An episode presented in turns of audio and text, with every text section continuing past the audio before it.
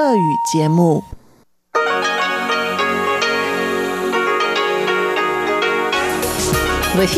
Международное радио Тайваня.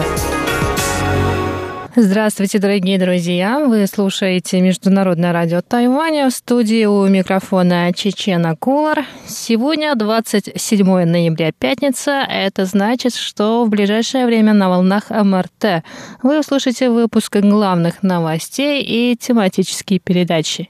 Передачу «Азия в современном мире» с Андреем Солодовым, мою передачу «Радио путешествия по Тайваню», а также передачу «Ностальгия» с Лилией У. Оставайтесь с нами.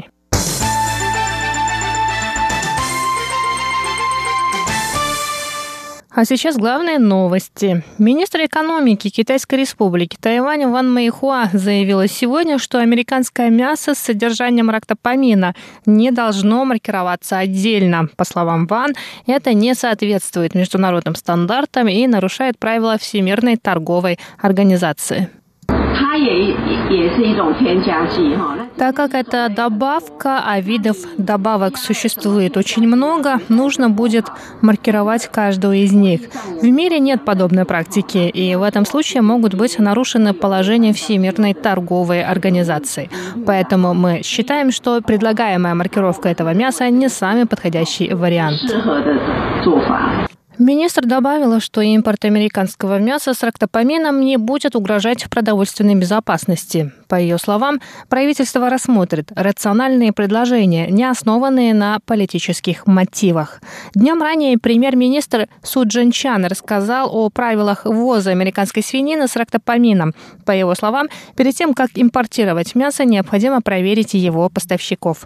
Министр здравоохранения Чэнь Шичжун, в свою очередь, заявил, что обязательная маркировка импортного мяса с рактопамином будет проводиться, если будет существовать угроза продовольственной безопасности.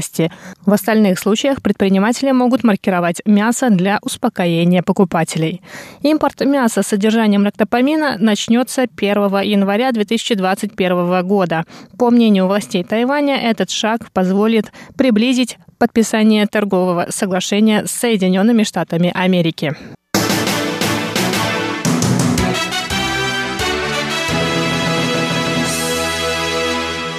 Министерство иностранных дел Китайской республики Тайвань поблагодарило сегодня Европейский парламент, который принял две резолюции в поддержку Тайваня. Согласно первой резолюции, Европарламент поддерживает участие Тайваня в деятельности Всемирной организации здравоохранения, а цель второй – подписание двустороннего соглашения по инвестициям. Кроме того, Европарламент выражает сожаление по поводу давления Китайской Народной Республики на Всемирную организацию здравоохранения в вопросе участия Тайваня. В резолюции также выражена озабоченность Европарламента подавлением китайскими властями демократического движения в Гонконге, политикой в Тибете и Южно-Китайском море, а также нарушением прав уйгуров и других национальных меньшинств.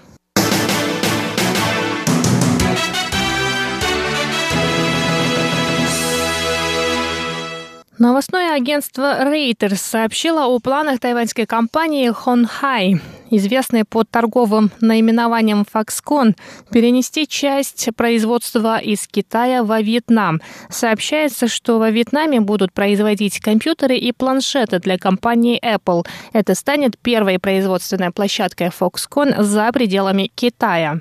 Источники сообщили агентству, что производство компьютеров Mac и планшетов iPad во Вьетнаме может начаться в первой половине 2021 года. Однако пока неизвестно, какая часть производства Foxconn будет перенесена из Китая в соседнюю страну. Кроме того, на вьетнамских заводах будут собирать телевизоры Sony. Перенос части производства из Китая в другие страны планируется из-за ухудшающихся отношений между США и КНР. Торговые войны, которые инициировал президент США Дональд Трамп, оказали большое влияние на мировую цепь поставок. Reuters не удалось получить комментарии самой компании Foxconn. Представители компании заявили, что они не комментируют сообщения о потенциальных клиентах, продукции и партнерах по цепи поставок.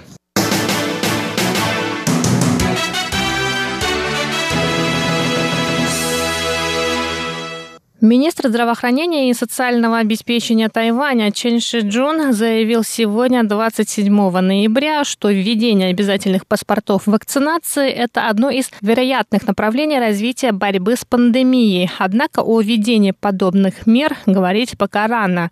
Заявление было сделано в ответ на предложение австралийской авиакомпании «Куантаслинг» включить паспорт вакцинации в обязательный список документов при регистрации пассажиров на авиарейсы. Сейчас рано говорить о каких-то сроках или конкретных мерах, так как еще неизвестна эффективность вакцины и продолжительность ее действия. О введении паспортов или каких-то других мер можно будет говорить только после того, как появятся более точные научные данные.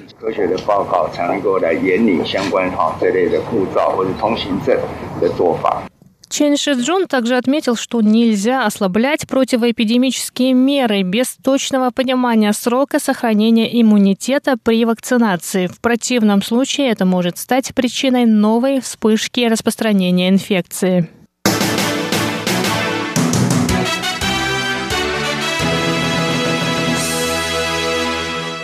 На Тайване начался фестиваль европейского кино, который пройдет в 14 уездах острова. На церемонии открытия фестиваля присутствовал глава Европейского торгово-экономического представительства на Тайване Филипп Гжегоржевский. Он заявил, что из всех стран, в которых проходит фестиваль в этом году, лишь на Тайване фильмы будут показаны в закрытых помещениях. Другие страны были вынуждены проводить фестиваль в виртуальном формате или на открытых площадках. Фестиваль европейского кино проводится на Тайване с 2005 года и организуется Европейским торгово-экономическим представительством при поддержке Министерства иностранных дел Тайваня, Министерства культуры Тайваня, а также Бюро по делам культуры администрации города Тайбэя. Цель фестиваля – познакомить жителей Тайваня с культурой европейских стран. На фестивале будут представлены фильмы из 17 стран Евросоюза. Кинопоказы продлятся до 31 января и пройдут на 30 различных площадках, включая кинотеатры и книжные магазины.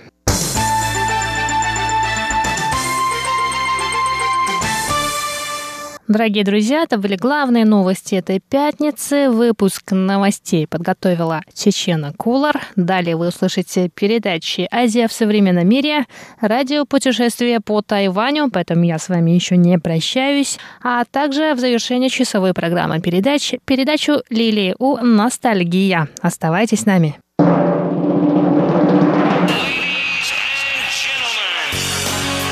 В эфире Международное радио Тайваня.